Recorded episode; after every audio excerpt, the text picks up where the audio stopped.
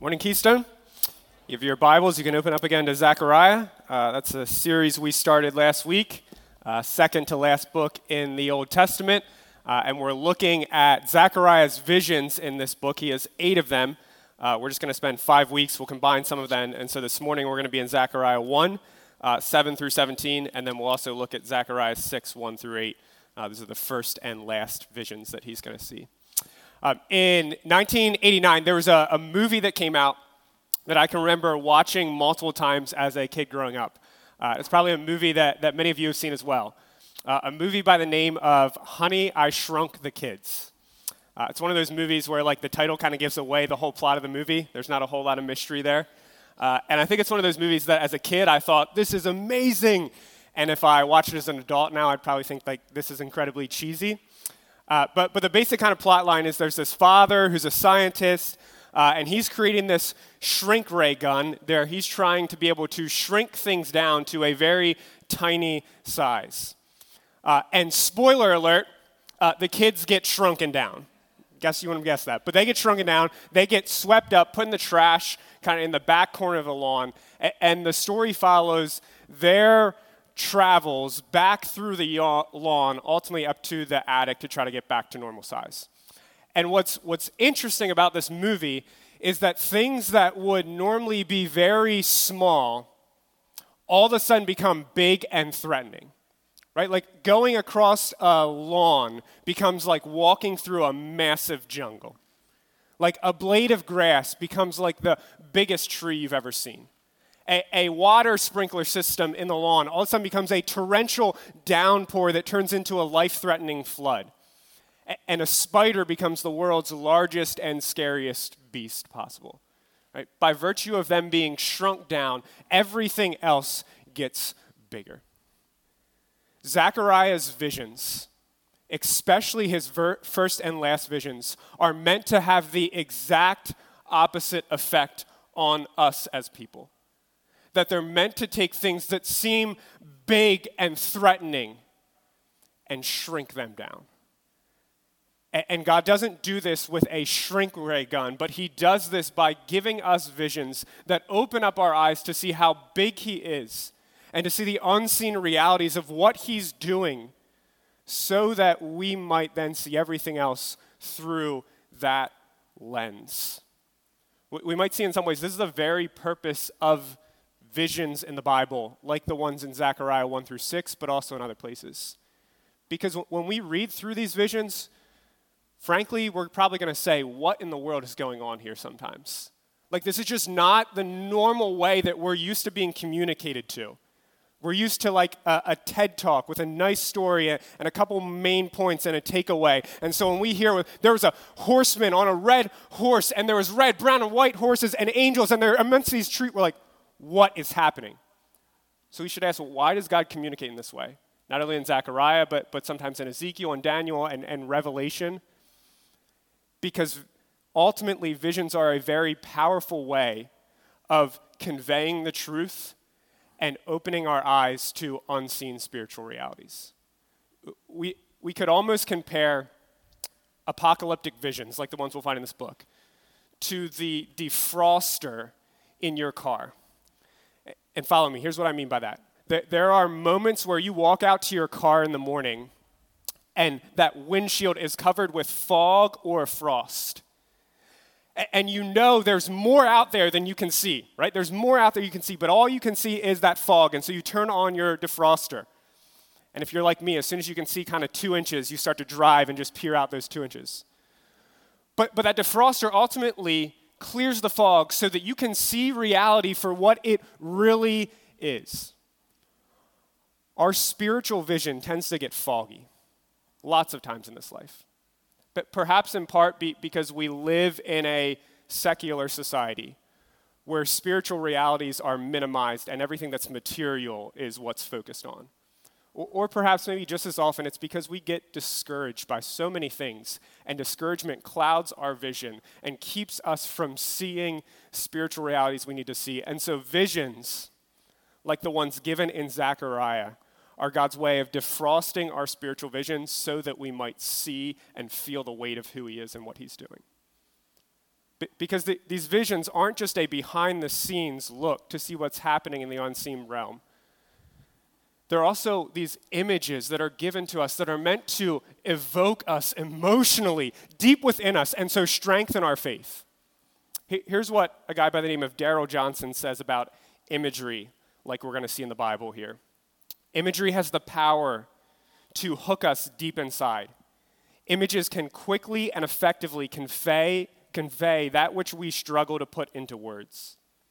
Imagery goes beyond the intellect and through the emotions into the imagination, grabbing hold of us at the deepest recesses of our being. Visions are meant to help us see and feel theological truths in such a way that they end up shaping our lives, not just affecting our heads. Or, or, in other words, here's a simple way we could put it Visions are meant to help us live by faith and not simply by sight.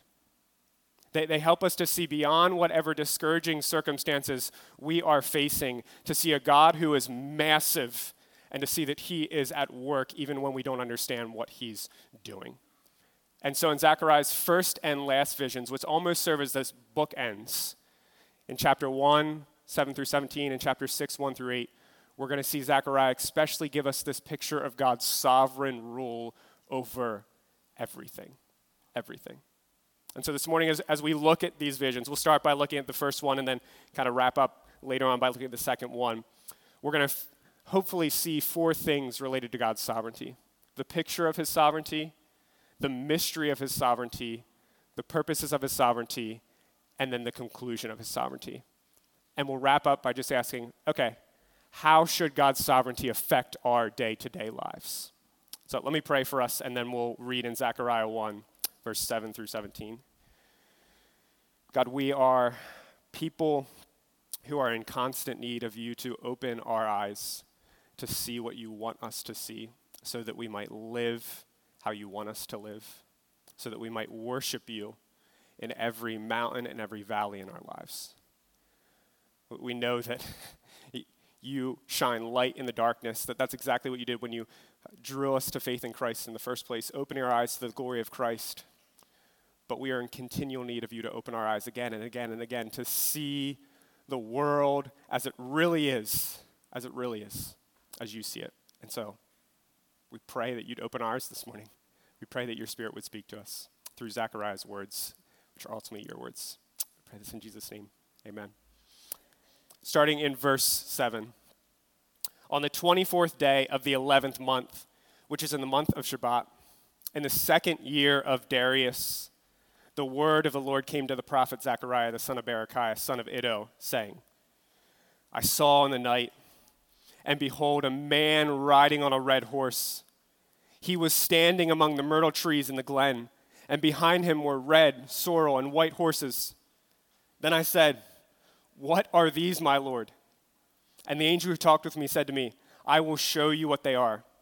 So the man who was standing among the myrtle trees answered, These are they whom the Lord has sent to patrol the earth.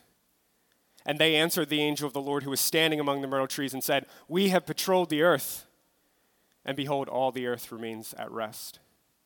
Then the angel of the Lord said, O Lord of hosts, how long will you have no mercy on Jerusalem and the cities of Judah, against which you have been angry these 70 years? And the Lord answered gracious and comforting words to the angel who talked with me. So the angel who talked with me said to me, cry out, Thus says the Lord of hosts, I am exceedingly jealous for Jerusalem and for Zion. And I am exceedingly angry with the nations that are at ease. For while I was angry but a little, they farthered the disaster. Therefore, thus says the Lord of hosts I have returned to Jerusalem with mercy. My house shall be built in it, declares the Lord of hosts, and the measuring line shall be stretched over Jerusalem. Cry out again. Thus says the Lord of hosts my city shall again overflow with prosperity, and the Lord will again comfort Zion and again choose Jerusalem. The, the first thing I think that we can get in here just by looking at the picture that's presented is a picture of God's sovereignty. That God rule is ruling over everything. God is ruling over everything. Nothing escapes his rule, his plans, his purposes let's just grasp the picture that Zechariah saw, first of all. So he sees this valley full of myrtle trees. Myr- myrtle trees are kind of like evergreen, evergreen trees today. Right? So if you just picture this kind of dark valley full of Christmas trees, you've got the image. And then amongst these trees, Zechariah sees this red horse with an angel on it, who we find out is the angel of the Lord. And then behind him, there's more horses scattered throughout, probably lots of them red, brown, which is sorrel, white, with other angels on them that we figure out happens later in the passage based on the conversation there. So you got that picture dark valley full of trees with horses and angels on them. And we, like Zechariah, ask, um, What's going on here? Right? What's going on here? And thankfully, there's this angel standing next to him and says, well, Let me show you. Let me show you. And then we find out that these horsemen and these angels have been sent out by God to patrol the earth, and they're coming back to give their report of what they've found. So that's the picture. Now, this is where it's really important for us to understand the historical background at this time. Because while today horses may not be a big deal to us, back then horses are a really big deal. They emphasize military strength, might, power, royalty, majesty. And so we might think, oh, this is a battle scene. They're getting ready to go into battle. But it's not. That's going to come later because they're actually reporting back with what they found. And this is where, if we understand what's happening in Persia at that time, it helps us understand this passage. Remember, Persia is the superpower of the day. And part of what Darius would do, or any Persian king, is he would send out riders on horses to patrol his empire as a form of surveillance and security. That they would then report back to him here's what's happening under your rule and your authority. And so just think with me for a moment. If you're an Israelite and you're living in Jerusalem and you see a horseman coming in with, with a Persian man on it, you are immediately reminded in that moment we are under the rule and authority of Darius. He controls our life and our fate. And what God is saying in this vision is no. You and Darius and everyone else is under my rule and authority, and I control your fate. See, this vision is showing us God's sovereign rule is comprehensive. God rules over everything and everyone. He rules over every nation and every event in history. He rules over every life and every detail and event that happens in our lives. Nothing escapes his rule. And, and I just want you to think about how this would capture Israel's imagination.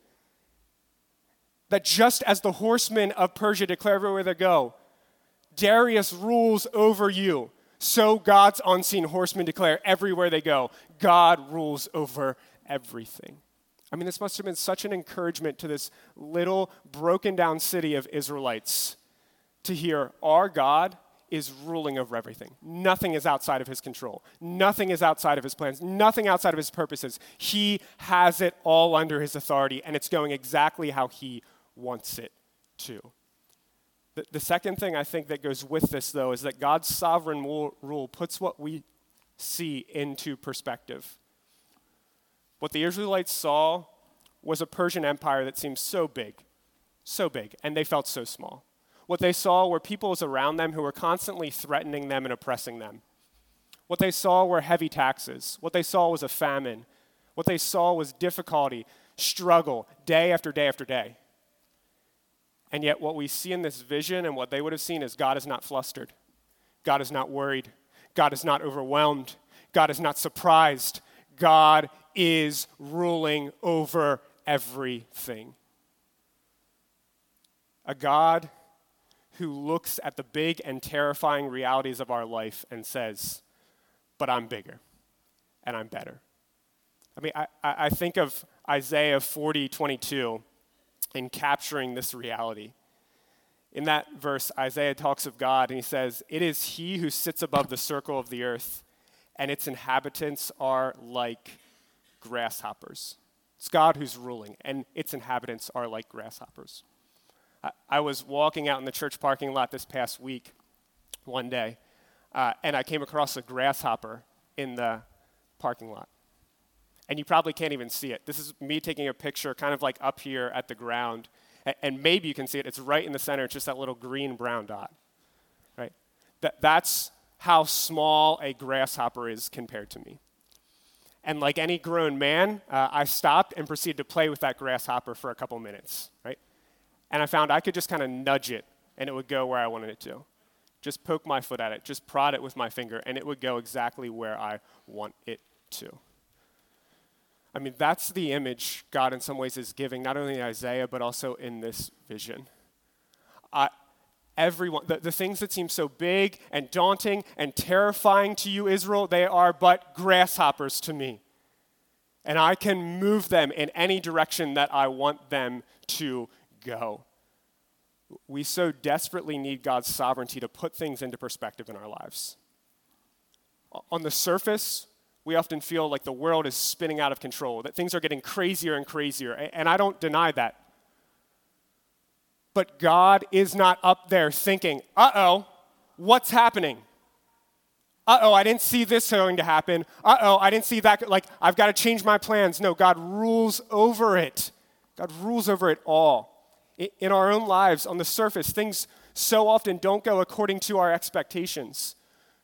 But we have to step back and remember, but things are going according to God's plans and purposes. And though we may not understand why, we can trust and lean on Him. But, but the reality is, I think, as soon as we think about and grasp God's sovereignty, it almost always brings up questions in our minds. Because there's this mystery to God's rule over everything. A mystery we see even that's brought out in this vision in verses 11, 12, and 13, I think. That God's rule doesn't always make sense. Maybe you want to fill in there God's rule rarely makes sense. Probably depends on how your life has gone. God's rule doesn't always make sense. The, the report of these horsemen is they come back and they say, uh, The world is at rest, which might sound like a good thing. Okay, the world's at rest. That's not good news if you are Israel and you are expecting God to restore his kingdom. In essence, what's being said is while Israel struggles and suffers and faces difficulty, the rest of the world has peace and rest.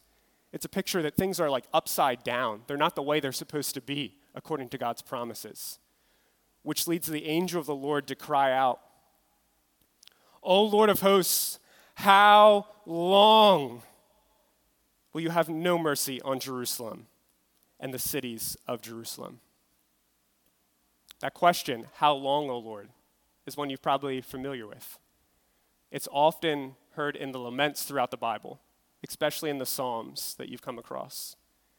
And it's a question that I think is comparable to our question why God? Why God? Right? I, I remember five years ago, uh, after my wife experienced a miscarriage, perhaps like some of you, that, that it happened after years and years of us praying for a child and then finally getting pregnant and, and being so excited. We weren't expecting it, and this is incredible. God's answering our prayers.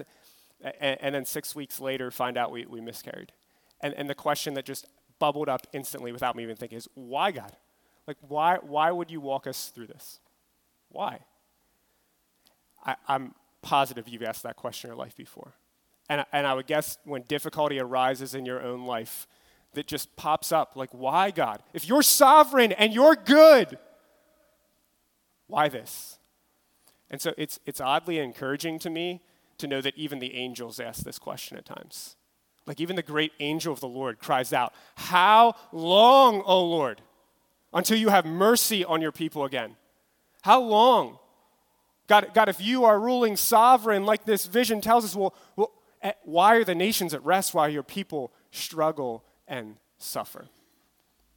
See, there is, I think, always a mystery to God's sovereignty. That if you wrestle with God's sovereignty at times, join every single follower of Christ throughout history. There's always going to be things that prompt us to say, God, what are you doing? Right? Why does God heal some and not others? Why does God answer some prayers with a yes and others with a no? Why does He save some people and not others? Right? Why does He let despotic rulers continue in power? Why, why do the nations seem to have rest as his people struggle and suffer at times? And, and I don't want to say that the Bible doesn't provide answers to these questions, but I would suggest that the Bible rarely answers these questions in such a way where all the mystery is cleared up. That in some way the Bible ends up answering these questions by pointing to God is God and you are not Kyle. And will you trust him in the midst of this? God isn't calling you and I to, to figure out every aspect of his rule. God's, God's sovereignty is not like a math problem that we have to figure out and have the answer to all the time. I would say it's more like a light that enables us to walk through the mysteries and darkness of this life. That, that Scripture provides us with a light to walk through the mystery. We'll, we'll see this in the angel's response, I would say, in verses 14 through 17. But we see it all throughout Scripture. God tells us what is true so that we might stand on what is true when everything else falls apart in our lives. God gives example of how he's sovereignly worked out things that were utterly confusing and perplexing on the surface so that we might lean on him and trust him when everything seems utterly confusing and perplexing in our own lives. Here's how John Piper puts it in his book, Providence. We become less vulnerable to panic and perplexity and dread, not because there are no perplexing and fearful circumstances, but because we have seen this before in God's Word. God has shown us again and again that things are not what they seem and that He is always weaving something wise and good out of the painful, perplexing threads that look like a tangle in our lives. Well, one of the reasons that we should be serious about reading and knowing the scriptures, including books like Zechariah, is because they provide us with the type of light and framework that enables us to walk through the mysteries of our life, clinging to what God has said. That, that God's sovereignty, in some ways, could, could almost be compared to this headlamp that enables you to walk into the darkness in your own life, step by step by step. This past week, uh, we were having a campfire at my house with my wife and my son and I. And, and as we were having this campfire, uh, my son wanted to run out to the end of our yard. And there's trees on the end of our yard, uh, and then there's also a field beyond that. And he wanted to run out to grab some sticks and bring them back and throw them on the fire. Right? So you got to picture this. We have this fire in the backyard. It's completely dark at this time, trees and a field beyond that. So I told him, okay, go ahead, Oliver. You can run out to the trees and get some sticks. And he just looked at me like I was crazy. He was like, no, I need your headlamp, Daddy. Because every grown man should have a headlamp around their house as well. Uh, and so I get my headlamp and I put it on him. And then I watch as he runs out into the darkness, picks up sticks, runs back, puts them on the fire. The reality is that headlamp didn't clear up all the mystery, right? Like there could have still been creatures in the field. There, there still could have been animals up in the trees, monsters behind whatever corner he couldn't see. But the headlamp gave him the type of ability to take step after step after step after step into the darkness and the mystery and then come back. God's sovereignty does not clear up all the mystery, it does not clear up all our questions, but it gives us the ability to walk into darkness and mystery in our life, believing that there's a God who rules over it all and who is good and who has got us. And so we can step by step by step, not know what lies 10 feet ahead, but know that He's got us right now and He'll have us there as well. I think that this is part of what we find in God's answer to the angel that he relays to Zechariah in verses 14 through 17. That we find some of the purposes of God's sovereignty. The, the ultimate purpose being, and you probably heard this before, that he rules for our good and his glory. Verses 14 through 17 burst with God's care for his people. Just, just look back at them. I'm not going to read through them again, but just point some stuff out. He's jealous for his people. He's returning to them with mercy. He's going to cause their cities to overflow with prosperity. He's again going to comfort and choose his people. these verses are like a firework displaying God's heart to care for his people. That, that, that we find that that's the first thing that's happening here. God is working to care for his people. Every situation that we walk through, every circumstance we face, every difficulty, every trial, God is ultimately working in such a way where he wants to display his care for us as he takes us through it. Like the, the reality that the God who rules over absolutely everything is the one who cares most deeply for you. Not your children, not your parents, not your spouse. Not, the God who rules over everyone is the one who cares most deeply for you is an incredible reality for us to grasp and cling on to. And, and not only is he working to care for his people, but he's also working to display his glory as he cares for his people. The angel says God is exceedingly jealous for Jerusalem and for Zion, for his people. Do you know, do you know where else the Bible talks about God being exceedingly jealous? We, we find that show up in Ezekiel 39 25 where God's actually talking about how he's going to restore his people. And says, Therefore, thus says the Lord God, now I will restore the fortunes of Jacob and have mercy on the whole house of Israel. And I will be jealous, exceedingly jealous, for my holy name. That God is jealous for his people and for his glory, and that those two things go hand in hand. God rules sovereignly over history so that time and time again his people might be left saying, Wow, look at how awesome our God is. Right? Like, like God, God takes Joseph and puts him in slavery at the hands of his brother as a 17 year old teenager so that then he might cause him to be second command in Egypt and save the entire world from famine. Wow. Who works like that? Like God, God saves his people from Egypt, taking them out from Pharaoh's hand, just to lead them out and then have Pharaoh chase after them to destroy them, only so that God can open the seas, have them walk through, and then bring the seas back down his enemies. Well, what kind of God works like that? God, God destroys his temple and his city and sends his people into exile only so that he can bring them back and restore them one day. Wow, what kind of God works like that? God becomes a man in Jesus and comes and dies in weakness so that he might raise back to life and conquer death in power. Wow, what kind of God works like that? Like, as we read scripture, we find example after example after example of things that on the surface seem confusing and perplexing and not the way we would do it, that ultimately end up with us saying, Wow, look at God.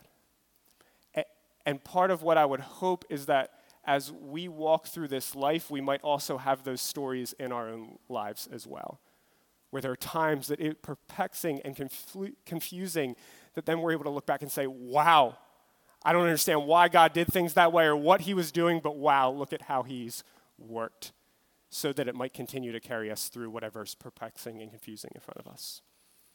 And then the third thing I think that we can find in these verses is God is working to magnify his grace. Just, just think with me again about this time. There are all sorts of people who are more powerful than Israel, all sorts of people who are more wealthy than Israel, all sorts of people who are more influential than Israel. If God's sovereign, he can choose anyone, any people to represent him, any people to work through. If I'm God, I choose the Persians 10 times out of 10 in this day. They're powerful, they're wealthy, they're big. I can do something through them. And yet God says, No, I'm going to choose again my people, this broken down city of Israelites who seem so small and insignificant. And I'm going to work through them just as I promised in my covenant. I'm choosing them again, renewing my covenant to them. Verse 17, where it says God is choosing his people again, echoes back to Deuteronomy 7 6 through 8 where we find the Lord your God has chosen you to be a people for his treasured possession out of all the peoples who are on the face of the earth. It was not because you were more in number than any other people that the Lord set his love on you and chose you. For you were the fewest of all peoples. But it's because the Lord loves you and is keeping the oath he swore to your fathers. And we hear a foreshadow that points forward to 1 Corinthians 1 27 through 29. But God chose what is foolish in the world to shame the wise. God chose what is weak in the world to shame the strong. God chose what is low and despised in the world, even things that are not, to bring to nothing things that are, so that no human being might boast in the presence of God. If God is sovereign, he can choose anyone to save and work through. And yet, God continually displays his grace in choosing the weakest, most insignificant people in the world, like the Israelites, like me, and like you. I mean, when we, when we grasp how big God is and he's ruling over everything, and then we grasp how small and insignificant and sinful we are, it should just leave us stunned that God would choose to save us. Just as much as we say why to all sorts of mysterious things that happen in this world, so much so should we say, God, why would you ever choose to love me and save me? That's part of what this vision is meant to do to leave the Israelites and leave us stunned that the ruler of heaven and earth would love us and be with us and choose us. But we can't just stop there because we need to look ahead to the final vision in Zechariah to see the conclusion of God's sovereignty. And so let's read in Zechariah 6 1 through 8 quickly. Again, I lifted my eyes and saw, and behold, four chariots came out from between two mountains, and the mountains were mountains of bronze. The first chariot had red horses, the second black horses, the third white horses, and the fourth chariot dappled horses. All of them strong. Then I answered and said to the angel who talked with me, What, what are these, my Lord? And the angel answered and, answered and said to me, These are going out to the four winds of the heaven, the corners of the earth. After presenting themselves before the Lord of all the earth, the chariot with the black horses goes toward the north country, and the white ones go after them, and the dappled horses go toward the south country. When the strong horses came out, they were impatient to go and patrol the earth. And he said, Go, patrol the earth. So they patrolled the earth, and then he cried to me, Behold, those who go toward the north country have set my spirit at rest in the north country. See, we see horses again in this vision, but these are not horses that are coming back to report. These are horses that are headed out into battle. They're chained up to chariots, which are like tanks of this day. This is a battle scene. God's sending out his host to do battle. And we read they go to the north and the south. Why is that? Because that's where Israel's enemies traditionally came in from. Egypt came up from the south to attack them, and Assyria and Babylon and Persia would have to come down from the north. And so, year after year, they've got these memories of enemies coming in and attacking them. And think what it would have done for the Israelites to see instead God sending out his host to defeat their enemies. Like God wants Israel to be captured with this vision that in the end, he wins in the end, he wins. The conclusion of God's sovereignty is God wins. Israel needed to know her enemies would be defeated, that God would ultimately give her victory. And you and I need to know that as well. If we're going to continue to walk in faith through a life that is difficult, that is painful, and that is full of pressure at times. This is part of why we see the similarity between Zechariah and Revelation as well. Revelation picks up on this idea of horses and horsemen to convey God's victory in the world. Anthony Petterson says this It is perhaps the rider on the white horse in Revelation 19 11 through 16 that has a greater affinity with Zechariah's last vision, since it connects to the final judgment where the nations of the world will be subjected to his rule. This is the rider called the Word of God, who is followed by the hosts of heaven also on white horses, and who strikes down the rebellious nations with his sword. He is the King of kings and the Lord of lords. Like the victory of Yahweh's hosts in Zechariah 6, Christ's assured victory is to give courage to God's people today and to inspire obedience to the word he has spoken. God wants us to live as people who know the end so that we might live with courage and confidence in the present one of the times that you will see me perhaps most tense and worked up is during a Philadelphia uh, Eagles playoff game. I don't know, you can judge me. I, I care too much about the Eagles. I already know that. But there's something about a Philadelphia Eagles playoff game where it seems like there's so much on the line that gets me worked up. Might be sitting on the edge of my seat, or, or, I, or I might be quiet, kind of glaring at the people who are talking in the middle of the game, or, or I might be yelling at the TV. And I know you say yelling at the TV doesn't work, but, but it might at some point. Right? I'm, I'm tense, I'm worked up. And I think about how different would I watch a game if I knew that in the end the Eagles win? I think it would give me this type of yes, but mentality. The, the Eagles fumbled on their first drive. Yeah, that's not good. But they win. The, the Eagles quarterback just got injured and taken out of the game. Yeah, that's not good at all. That's really bad. But they win. The Eagles are down by 30 points at halftime. Man, that's pretty bleak. But they win. God wanted the Israelites to have this type of yes but mentality, I would say. Yes, the Persians are ruling over you, but God rules over the Persians. Y- yes, life is difficult and feels impossible right now, but God is caring, caring for you in the midst of this. Yes, so much of what God has promised hasn't come true yet, but God is still faithful to his promises. And I think God wants us to live today with this type of yes but mentality. Yes, there are all sorts of powerful people and forces that oppose the church and harm her at times, but God rules over those people and they're like grasshoppers in his sight.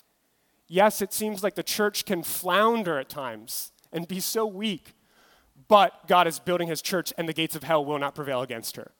Yes, suffering comes again and again into our lives and is so difficult, but God is carrying us through all suffering. Yes, death comes and shatters our lives and so much about it, but Jesus has conquered death because God wins, his people win as well. And that's something that can inject a type of courage and confidence in us to live in the present no matter what may be happening in front of us. If your faith is in Christ, you come out on top in the end, no matter how far down you may be right now. And if your faith isn't in Christ, God is inviting you to repent, turn, trust in Jesus, and know the one who rules sovereignly over everything is then going to rule for your good and bring you out on top in the end through Jesus as well. This leads to just the, the question we want to ask How should God's sovereignty affect us? And I think there's two big ways from these passages. Two big ways God wanted to affect Israel. Number one, it should comfort us. I believe God's sovereignty is a medicine for anything that ails us in this life, anything that we face in this life.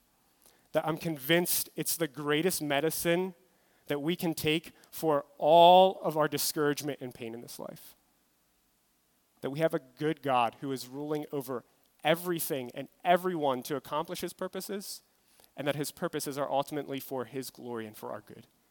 Like if we just, if that truth constantly sunk into our hearts, it would be a source of comfort over and over and over again. Not to make everything go away and easy, but to provide us with a type of comfort as we walk through what is so difficult. But God's sovereignty shouldn't just comfort us, it should also motivate us it should motivate us to prayerful obedience to what He's called us to do. See, part of why God is revealing His sovereignty to the Israelites in this passage is to convince them build the temple, build Jerusalem. Do you notice He promises, I'm going to build a temple and I'm going to build Jerusalem? How does He do it? Through His people. Part of what God is, part of why God reveals His sovereignty to us today is to motivate us in the work that He's given us to do. The mission to make disciples in your home, in the church, in your neighborhood, and in the nations, right? God's sovereignty should motivate us in our mundane daily obedience as we love and serve other people around them and seek to point them to Christ and trust God to do the work and it should motivate us in our risky obedience. Like, where is God calling you to step out in faith and do something that feels so big and terrifying? To be able to remember, my God is bigger. And so I'll step out and I'll trust him, even though I have no idea what's going to happen in the midst of this. We, we have to guard against being people who cause God's sovereignty to lead us to be passive, as if we then think, well, he's got everything, so I don't have to do anything.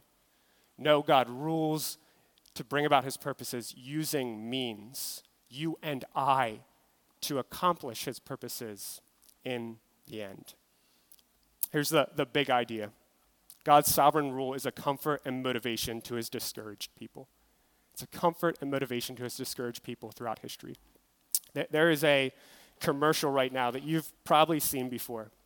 It's a commercial for Geico Insurance. And in it, you see their mascot, the gecko. And he's on this boat, sailboat, in the middle of a bay. And as he's sailing, he's telling you about why you should buy Geico car insurance or home insurance. And then there's these bumps boat starts to shake.